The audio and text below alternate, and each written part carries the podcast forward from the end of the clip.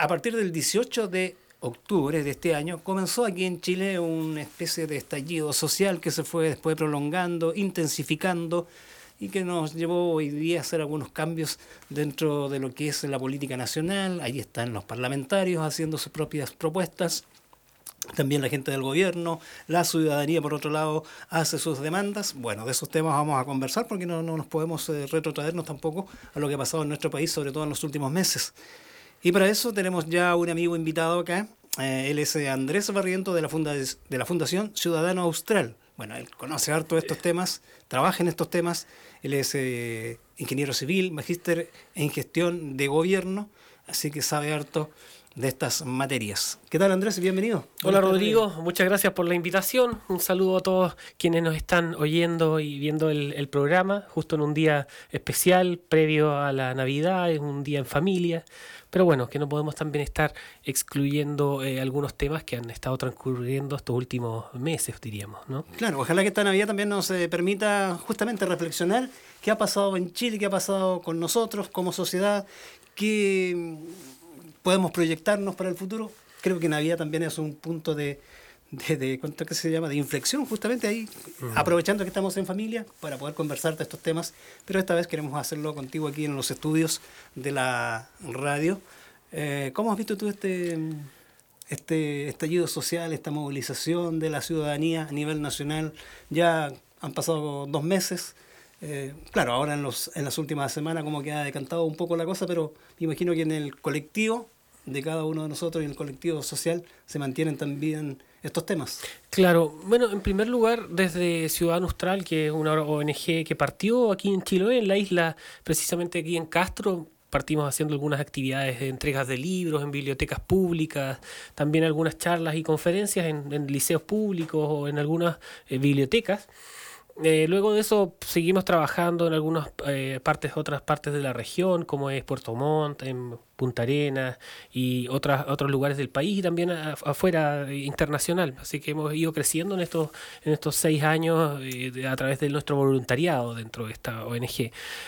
Ahora, dentro de lo que ha ocurrido últimamente, nosotros tenemos un diagnóstico que a veces no se toca mucho dentro de los medios de comunicación más hegemónicos, podríamos decir, que son los canales que tienen la mayor cantidad de audiencia, uh-huh. Pero en estos tipos de canales que son medios más alternativos, nuevos, en los cuales se puede conversar de manera más distendida ciertas temáticas, ¿no es cierto? Nosotros hemos planteado alguna revisión teórica de lo que hay detrás también de esto. Para nosotros no es ninguna novedad que haya habido una explosión de violencia importante dentro de este movimiento que su punto de incineración fue el día 18 de octubre, pero todas las señales o antecedentes previos que habían de organización, de organización desconcentrada, de algunos colectivos también, un trabajo teórico detrás dentro de las universidades, de los colegios, respecto a los lineamientos doctrinarios que se pueden ver o detectar detrás de las demandas que se han instalado, y además el dejo de la clase política en tanto a no solucionar problemáticas que han venido dándose a través del tiempo en Chile, han hecho que tenga un punto de explosión donde se han confluido distintas fuerzas y en la cual hay distintos grupos también que han tratado de sacar provecho, claro, de aquello, y también un componente ideológico importante que hay detrás y que eso no podemos estar exentos del análisis, ¿ya? Dentro de algunos análisis que hemos realizado en televisión internacional que nos han solicitado entrevistas, hemos detectado por lo menos al menos 4 factores influyentes importantes que cada uno en su distinta dimensión, para que los auditores entiendan, dentro del análisis de las medidas o demandas, como puede ser el tema de las pensiones, como puede ser el tema salud. Podemos poner un listado de distintas cosas que podemos vernos con algunas carencias dentro del sistema nacional. Vemos que hay 4 grupos importantes que podían clasificarse. Uno, que no ha sido muy tratado por nuestros sistemas de inteligencia ni por los mecanismos que tiene el Estado para poder detectar vaivenes de temas de migración o injerencia externa, hay evidencia al menos en países vecinos que, por ejemplo, el caso de Ecuador, los casos que hubo en Colombia, no menor también los casos de Bolivia recientemente, que la sociedad civil solicitó la renuncia del presidente Evo Morales, dado que tuvo una elección fraudulenta, violando la Constitución, y se levantó la sociedad civil para un cambio. La injerencia internacional dentro al menos de esos países ha sido demostrada por parte de distintos grupos ligados al castrochavismo o a la dictadura de Nicolás Maduro. Y eso es algo que ha estado, lo señaló la Secretaría de Estado de los Estados Unidos también. Y dentro del debate público en Chile, dentro del sistema político, digamos, de todos los partidos en general, eso ha estado ausente de análisis. Y ese tipo de análisis es las cosas que, por ejemplo, tienen que el sistema político hoy en día esté con una valoración de menos del 6%, que la valoración del Congreso está deslegitimado absolutamente, y es por lo mismo, porque nos quedamos en peleas de trincheras y no de análisis profundo del cambio de la política pública. Porque, por ejemplo, podemos irnos, Rodrigo, al tema pensiones, y dentro del sistema de pensiones hay dos grandes visiones. Uno es el sistema de capitalización individual que tenemos en Chile, que tiene a Chile dentro de los sistemas en sí mismo como uno de los 10 mejores países en sistemas de pensiones. Y el otro es la visión de que todo lo tiene que entregar el Estado cuando estamos con una población que está envejeciendo, y sin embargo eso tiene países quebrados. Ahora hay soluciones que no se han dado, pero no por culpa del sistema en sí mismo, sino que es por una rigidez del mercado laboral, por ejemplo. Tenemos un 40% de informalidad, gente que no cotiza, y ha habido 35 años de políticos en el Congreso que no han podido modificar una ley para poder mejorar, por ejemplo, el mercado laboral, la flexibilidad laboral, para incluir a las personas, a los adultos mayores, integrarlos al sistema para que puedan trabajar en empleos más flexibles, integrarlos como una fuerza que tiene mucho valor. El adulto mayor está pensado hoy en día, o en lógicas del pasado, como que tienen que estar en un asilo. Ahora hay adultos mayores que realmente tienen necesidad o buscan seguir trabajando en su vida, no trabajando normalmente como puede ser una persona que tiene vida activa entre los 30 y los 50 o 60, pero quieren integrarse de alguna manera, y el sistema del mercado laboral es tan rígido que no hay tanta flexibilidad para los adultos mayores, y que tienen una enorme riqueza, generaciones de experiencia, y eso no es valorado. Entonces, en esta cultura de lo desechable que tenemos hoy en día, no valoramos eso, y yo creo que ese es un llamado también para las nuevas generaciones, y me incluyo, los millennials y todas las generaciones Z, las que vienen después, es que no han valorado y no hemos valorado toda esta tradición, incluso aquí en Chiloé, de nuestros padres, nuestros abuelos que viajaban en lancha, que de sectores como de la estancia venían en lanchas a vender las papas acá, y hasta los días de hoy. Y ese trabajo duro, con vientos, con cambios de mareas, etcétera, no lo valoramos porque hoy en día tenemos toda la mesa, todo un clic. Y eso es algo que culturalmente tenemos una brecha tremenda. Y eso es un llamado también para las fuerzas políticas. Así es. Andrés, al margen de lo social también, bueno, ha surgido otro fenómeno que es esta especie de, no sé si espiral de violencia, pero al menos se han visto algunas situaciones que obviamente que con eso no se va a solucionar nada, como por ejemplo destruir locales comerciales, que se ese tipo de cosas, que responde seguramente a otra situación dentro de estas demandas sociales, sobre todo con los chicos más jóvenes de repente. ¿A qué responde eso? Claro, como te decía anteriormente, de esos 4 factores hablábamos de la injerencia internacional, la posible injerencia internacional. Hay evidencia de, por ejemplo, intervención en otros países en la lucha geopolítica, de las nuevas fuerzas, porque estamos configurando un nuevo orden mundial. Hay una guerra comercial Estados Unidos-China, China se está haciendo del poder en algunos lugares, en África, la trama rusa, etcétera. Chile no está exento de eso, y muchas veces tendemos a analizar Chile como si fuésemos un ente aislado. Claro. Y ese es un gran error. O sea, de hecho hoy día en países europeos hay manifestaciones. O sea. Exactamente. ¿No? Entonces, el tema de las polarizaciones que se están dando en las sociedades también obedece a alguna tensión que se están dando en algunos países, por ejemplo, por la excesiva intervención estatal. Véase el caso del Brexit, que está Gran Bretaña está votando por un referéndum para salirse de la Unión Europea. ¿Y por qué? Porque la Unión Europea está poniendo tantas condiciones al Reino Unido que están decidiendo como soberanamente salirse de estas excesivas regulaciones que está teniendo, que Alemania y Reino Unido estén sosteniendo a otros países que son que tienen menores bienestar en economía.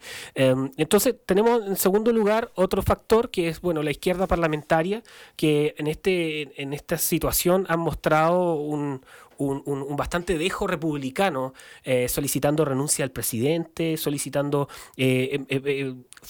formas en las cuales la democracia ya había hablado. Entonces aquí un llamado también a la responsabilidad, porque si creemos en un sistema republicano, en una república que tiene larga data, tenemos que proteger la democracia. Y en ese sentido, si es que alguien, el político de turno que esté, lo hace mal o de determinada forma, impulsemos las reformas respectivas para que en elecciones el pueblo, las personas, puedan votar por la persona que mejor pueda dirigir un país, y eso es un llamado importante. Por otro lado, otro grupo que es la izquierda extraparlamentaria, como el Partido Comunista Acción Proletaria, los Movimientos Lautaro o algunas otras organizaciones que se han manejado o que han cambiado su forma de actuación desde los 80 a la fecha, también han sido promotores de violencia, incluso llamando a el boicot de elecciones en algún momento, grupos anarquistas me estoy refiriendo, llamando a perpetuar los escenarios de bloqueos económicos, a bloquear las carreteras, a bloquear los sistemas de puertos, a bloquear los sistemas de abastecimiento. Eso es muy grave porque al final los que se ven más perjudicados son las personas más pobres. Imagínense aquí en Chiloé, bloqueamos unas calles o bloqueamos el canal de Chacao.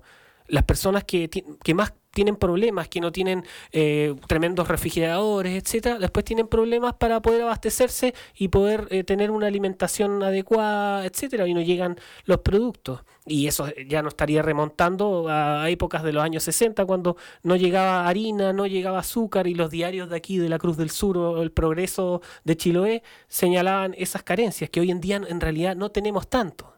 Y eso es una de las cosas que nosotros no hemos llamado estallido social, sino que nosotros tratamos de hablar que es una crisis política más que una crisis social, ¿no? Porque si fuese una crisis social realmente tendríamos un escenario prácticamente de guerra civil, que gracias a Dios no lo tenemos en la actualidad.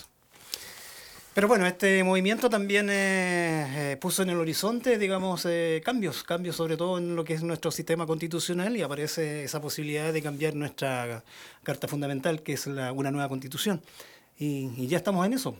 Sí, ahí nosotros tenemos que hacer algunas precisiones. Si efectivamente nos ponemos en el caso de que hay problemáticas en Chile, que eso no lo niega nadie, que por ejemplo hay que mejorar las pensiones, eso es un hecho, que hay que mejorar los sistemas de salud, es un hecho. La pregunta está en cuál es la forma, los métodos para que las personas puedan acceder a mejores bienes y servicios. Yo les pongo un caso. Si vamos a un país, nunca podemos hacer copy-paste o copiar-pegar de otros países, pero veamos otra experiencia. Un país chico como es Estonia, en países bálticos, ex Unión Soviética, oprimidos por años por el nazismo y luego el comunismo, un país que se puso de acuerdo, su clase política, en digitalizar el Estado y llegar de tal forma que no haya ningún documento, ni papel, ni trámite, que uno tenga que ir presencial a hacer una fila, etcétera. En una oficina. ¿Qué hizo eso? Hizo que el Estado tenga que reducir el gasto público, que pueda entregar mejores servicios, hacerlo más eficiente, y redujeron en 20% los empleados públicos para pasar toda digitalización. Y esos empleados públicos, en vez de protestar, en vez de reclamar por derechos de estar trabajando y no poder ser despedidos, etcétera, esos empleados ahora están empleados en empresas privadas y con buenos y mejores salarios. Hay que cambiar un poco el paradigma, y eso es lo que nosotros hemos venido promoviendo en Ciudad Austral. Y ese 20%, ahora tú puedes ir a Estonia y tú puedes ver que todos los trámites, solo hay dos que tienes que hacerlo en forma presencial. Uno, casarte, y el otro trámite es cuando vendes una propiedad. Todos los otros están hechos en forma digital, tienes asesoría si es que eres mayor, etcétera, pero no hay una traba, y eso es un tema. Chile, para poder invertir, que eso es una de las cosas que tanto se habla. Inversión y ahorro son lo que hacen a lo que los países crezcan.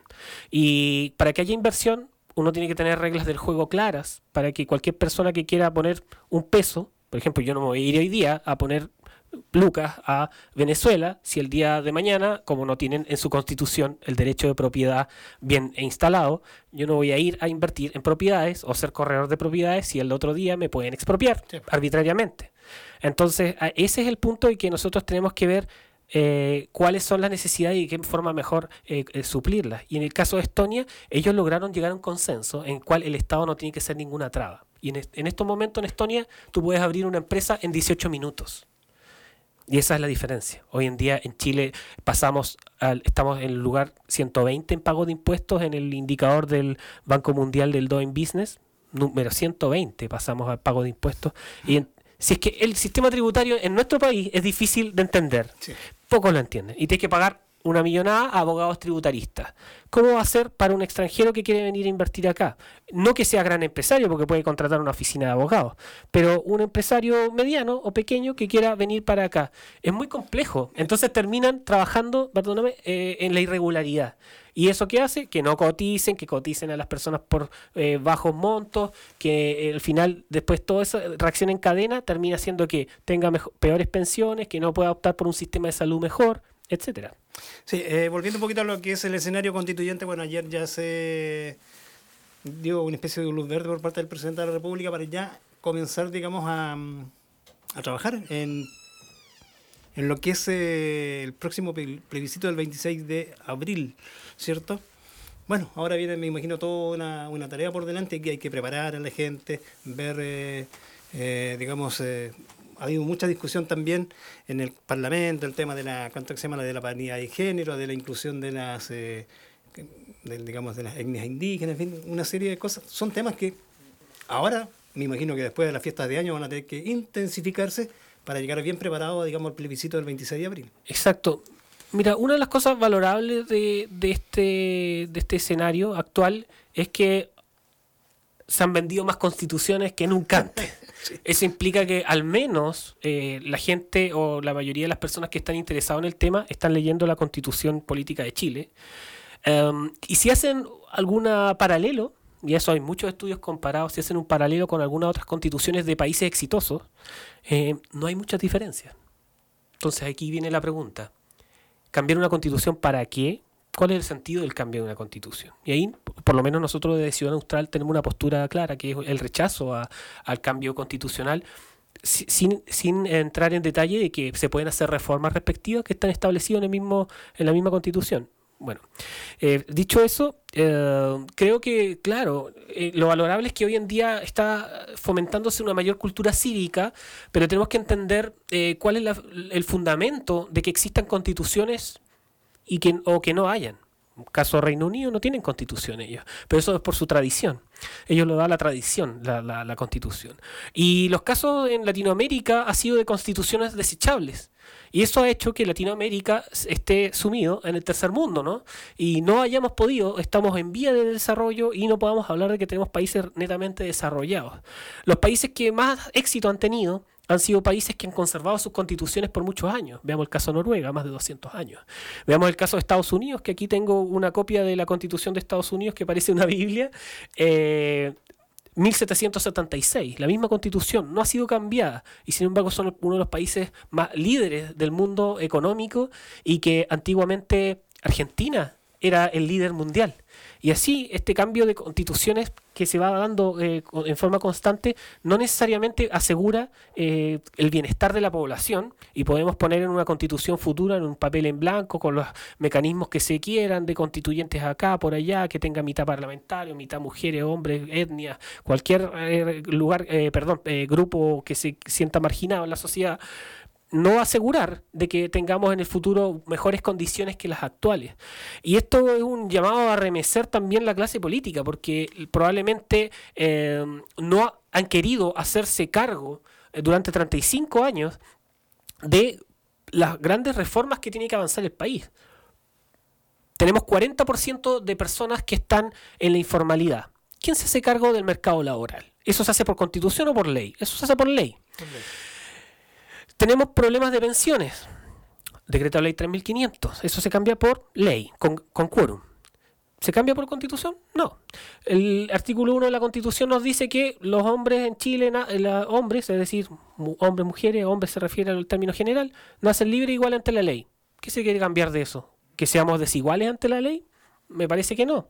La constitución nos dice que el Banco Central, que es el que regula las tasas de interés en nuestro país, controla la inflación, muy importante, porque en Chile tuvimos una inflación de 600%, lo cual implica que nuestro papel moneda, cuando tienes esas tasas de inflación, no vale nada, por lo tanto es muy permeable a que el día a día pueda cambiar los precios de las cosas y tu moneda no vale nada, por lo tanto tu bienestar baja.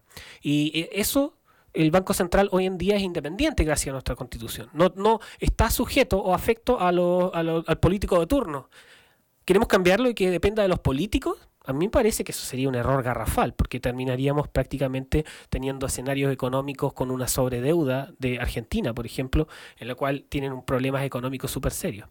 Y entender una Constitución como una garantía de derechos es muy distinto a entender una Constitución como una camisa de fuerza al poder político. Lord Acton nos decía hace cientos de años atrás que el poder corrompe y el poder absoluto corrompe absolutamente. Y eso es muy importante entender, porque una constitución política lo que tiene que ser es una camisa de fuerza al poder político, al político de turno, al demagogo o al tirano, ¿no? Y esa es una de las cosas fundamentales que no se están tratando o no se están educando a las personas para entender que una constitución, tú puedes poner una lista de supermercado de cosas para el bienestar de la población, pero necesitas sacar el dinero de algún lugar para poder financiarlo.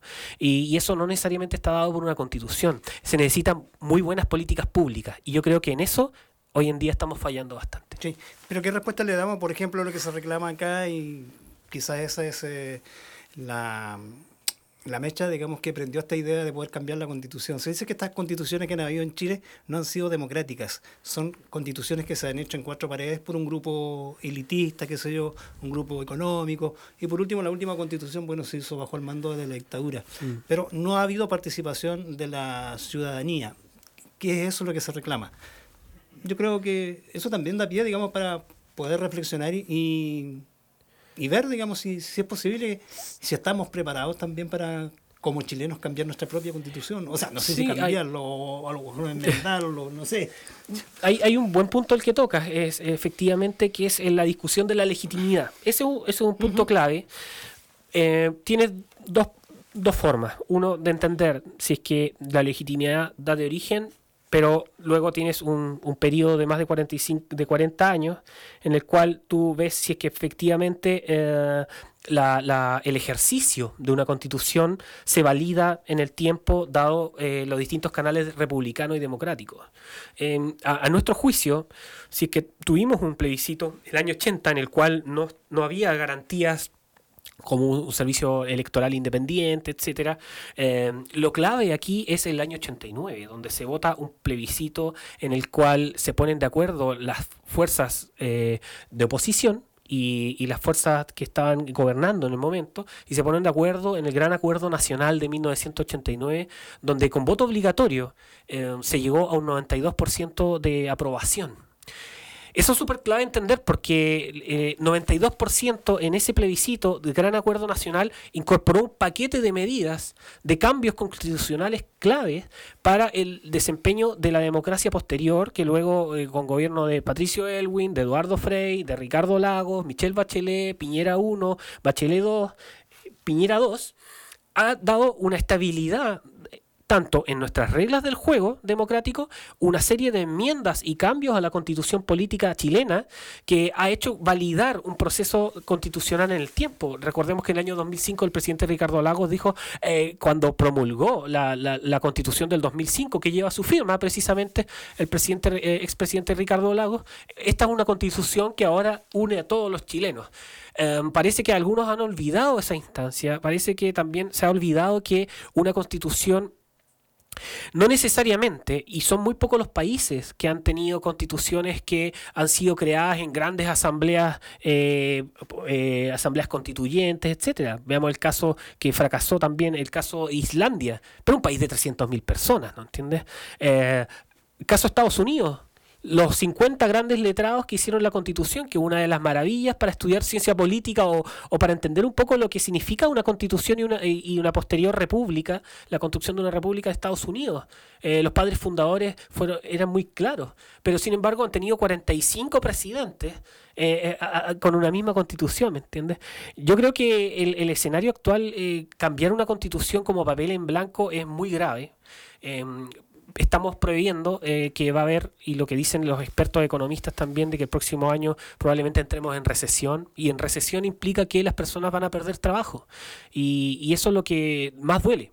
Los que pierden trabajo más rápido son las personas que tienen trabajos más no tan anclados en mucho tiempo, son trabajos más volátiles, y eso repercute en las familias, repercute en los trabajadores, y termina haciendo que la inversión también privada, que recordemos que la inversión privada de nuestro Producto Interno Bruto, la inversión privada es más del 70% de lo que hay en Chile, y el otro 30% es lo público, que es decir, lo que se extrae de impuestos para financiar programas sociales, etcétera. Y ese tema es bastante importante considerar, porque una jugada al vacío, como sería una carta en blanco de una Constitución, perfectamente va a llevar a que tengamos un escenario de incertidumbre tan grande que ya nadie quiera invertir en nuestro país, y eso sería muy grave, porque basta con que países como Brasil, que está bajando la tasa impositiva, que está simplificando su sistema tributario, va a hacer que las inversiones se vayan para allá. Ya estamos viendo que Telefónica ya cambió toda su red en América Latina y va a concentrarse principalmente como foco en Brasil para Latinoamérica. Ya algunos empresarios estadounidenses decían que era mejor invertir en estos momentos en el Congo que en Chile, satirizando en un foro en Inglaterra. Esas señales son súper graves, porque terminan no beneficiando, terminan mermando el desarrollo y mejorando la calidad de vida de las personas, porque al fin y al cabo tenemos que sacar la plata de algún lado, y la plata, recordemos, se sigue extrayendo mediante impuestos. No he visto otro sistema que se haya creado hasta el momento en que el Estado financie actividades del maná del cielo, ¿no? Entonces, esta extracción de plata, y ya se ha visto que disminuyó la recaudación tributaria, es algo que nos va a tener bastante paralizados en el tiempo. Y yo creo que no, como sociedad civil tenemos que estar conscientes de no entregar una carta en blanco al poder burocrático de turno, ¿no? Y tenemos que fomentar la forma, la manera en que las personas puedan ser dueñas de su propio destino. Porque si una persona hoy en día deja de depender del Estado, es un triunfo para la familia, ¿no? Que deja que esos recursos puedan ser llevados a las personas que son más vulnerables. Cosa que no está pasando actualmente. Sí, a propósito de lo mismo, Andrés, ¿cómo ves el escenario local? Chiloé, en la región, en materia de proyecciones económicas, porque si bien es cierto, esto es a nivel nacional, pero también nos va a tocar a nosotros. O sea, ¿cómo nos sobreponemos a una situación que podría llegar? Ojalá que no llegara, pero que me da la impresión que va a llegar también a Chiloé. Sí, claro, aquí dependemos bastante. Bueno, las recaudaciones del IVA, por ejemplo, los pagos de impuestos de IVA, son principalmente del sector de servicio y comercio, ¿no? Sí. Las pymes, las pequeñas y medianas empresas son la regla general, sobre todo las pequeñas, la regla general en la región. Cambiar, subir tasas impositivas, no flexibilizar el escenario de las pymes, las pequeñas, sobre todo pequeñas empresas, hace que también tenga que ocurrir despidos.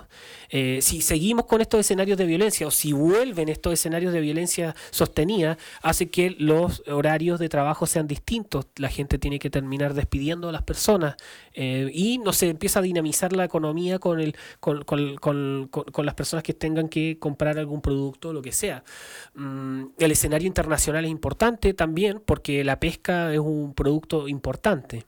Ahora, más allá de que esto va a golpear, necesariamente va a golpear, y ya está golpeando nuestra región, tenemos que hacer un llamado a varias cosas. Primero, en primer lugar, destacar que los congresistas de la región, todos votaron por ir hacia un plebiscito constituyente. A mí me parece que eso es una carta, un asalto al vacío. Hubiese esperado, o nosotros como sociedad civil hubiésemos esperado que al menos haya una especie de contradiscurso de mostrar que hay alternativas para mejorar la calidad de vida de las personas, sin la mano voraz del Estado, ¿no? Y si ellos no han podido cambiar este mercado laboral rígido que nos dicen todos los indicadores internacionales, si ellos no han podido cambiar o mejorar el sistema de pensiones para que las personas se integren, si ellos no han podido crear una ley para que, por ejemplo, en vez de darle un bono a la familia inmediato, que lo va a gastar de inmediato, que ese bono sea entregado a una familia vulnerable, a un hijo, que se le abre una cuenta cuando es guagua, se le haga una cuenta de capitalización individual y cuando ya sea adulto, ya haya rentado una cantidad de millones importante. Es cambiar el switch, el paradigma, pensar fuera de la caja. ¿Por qué aquí no se ha pensado analizar bien las dinámicas regionales económicas y abrir un sector franco, me refiero a zonas francas, distinto a la ley actual, que eso lo pude revisar y trabajar en mi tesis de magíster, como pasa en Dubái? Ocurre, por ejemplo, se generan clústeres en Dubái, en los cuales clúster significa un sector económico, se determina un territorio y se incentiva la inversión. A veces nos quejamos aquí en Chiloé que no tenemos especialistas, un oncólogo, uh-huh, especialista en maternidad, o tenemos largas colas y filas en el servicio público para poder atenderse a una operación de caderas, etcétera. ¿Por qué no creamos una zona donde tengamos una serie, pongámosle, puede ser el número que quieran, 15 personas, 15 médicos que estén exentos de pago de impuesto a la renta? Te prometo que en ese día van a venir los mejores médicos a instalarse acá, a tener una mejor calidad de vida, a instalarse porque no van a pagar ese impuesto, ¿no? Pero van a dar el servicio aquí y va a tener los médicos especialistas que se van a dar. ¿Por qué pasa en Chiloé que no vienen médicos? Porque con los incentivos, estos son los incentivos perversos que a veces se crean, con los incentivos a zonas extremas, tú haces que los privados no tengan los incentivos para que vengan acá, entonces sale más caro instalar una clínica privada donde tengas buenos servicios, porque los médicos que vienen por iniciativas zonas extremas al servicio público tienen un sueldo mucho más elevado y por lo tanto no pueden competir. Entonces eso hace que, si bien tú incentivas a que venga gente para acá, por otro lado, mermas la capacidad de que un privado pueda generar alguna clínica aquí. Entonces, ese tipo de incentivos no tienen revisión por parte del Estado. Se crean y luego se dejan como si fuesen lo permanente. Y yo creo que una de las grandes tareas, no solo aquí del gobierno regional, no solo aquí de nuestro país, sino que en general de la sociedad chilena y latinoamericana, es revisar la labor del Estado en forma sistemática, ¿no? Y eso es una tarea de todos los que nos involucra, nos gusta, y el sentir de lo público. Así es. Bueno, hay mucho tema que conversar, mucho paño que cortar, como dicen, así que yo creo que la conversación va a continuar después de año, porque ahí viene todo ya un proceso mucho más álgido, mucho más contundente, diría yo, de todos los ciudadanos, especialistas, no sé, estudiosos. En fin, yo creo que vamos a tener un año 2020 muy, muy debatido, digamos, en estas materias, en otros temas, todo lo que son las demandas sociales, me imagino. Así que va a venir gran trabajo en ese ámbito. Sí. Te queremos agradecer, Andrés, y te queremos invitar después de año, como dijimos, en una de esas volvemos a conversar de estos temas y sobre todo siempre teniendo presente a Chiloé, que es nuestra tierra y que donde queremos que todos también tengamos mejores condiciones para vivir. Así que gracias una vez más por estar junto a nosotros. Muchas gracias, un saludo, muchas gracias por la invitación y un saludo también a todos los que nos escuchan. Es un trabajo muy noble el comunicar a la ciudadanía, a la gente aquí en Chiloé de distintas temáticas, justo también en un día de reflexión. Así que también le envío un saludo a todas las familias de nuestra isla, que disfruten en familia y que nunca pierdan el sentido de la Navidad, que es un sentido de familia también, de reflexión y de valorar también lo nuestro, ¿eh? Así que un saludo grande y muchas gracias. Felicidades en esta fiesta de fin de año, Andrés, que te vaya muy bien. Muchas gracias.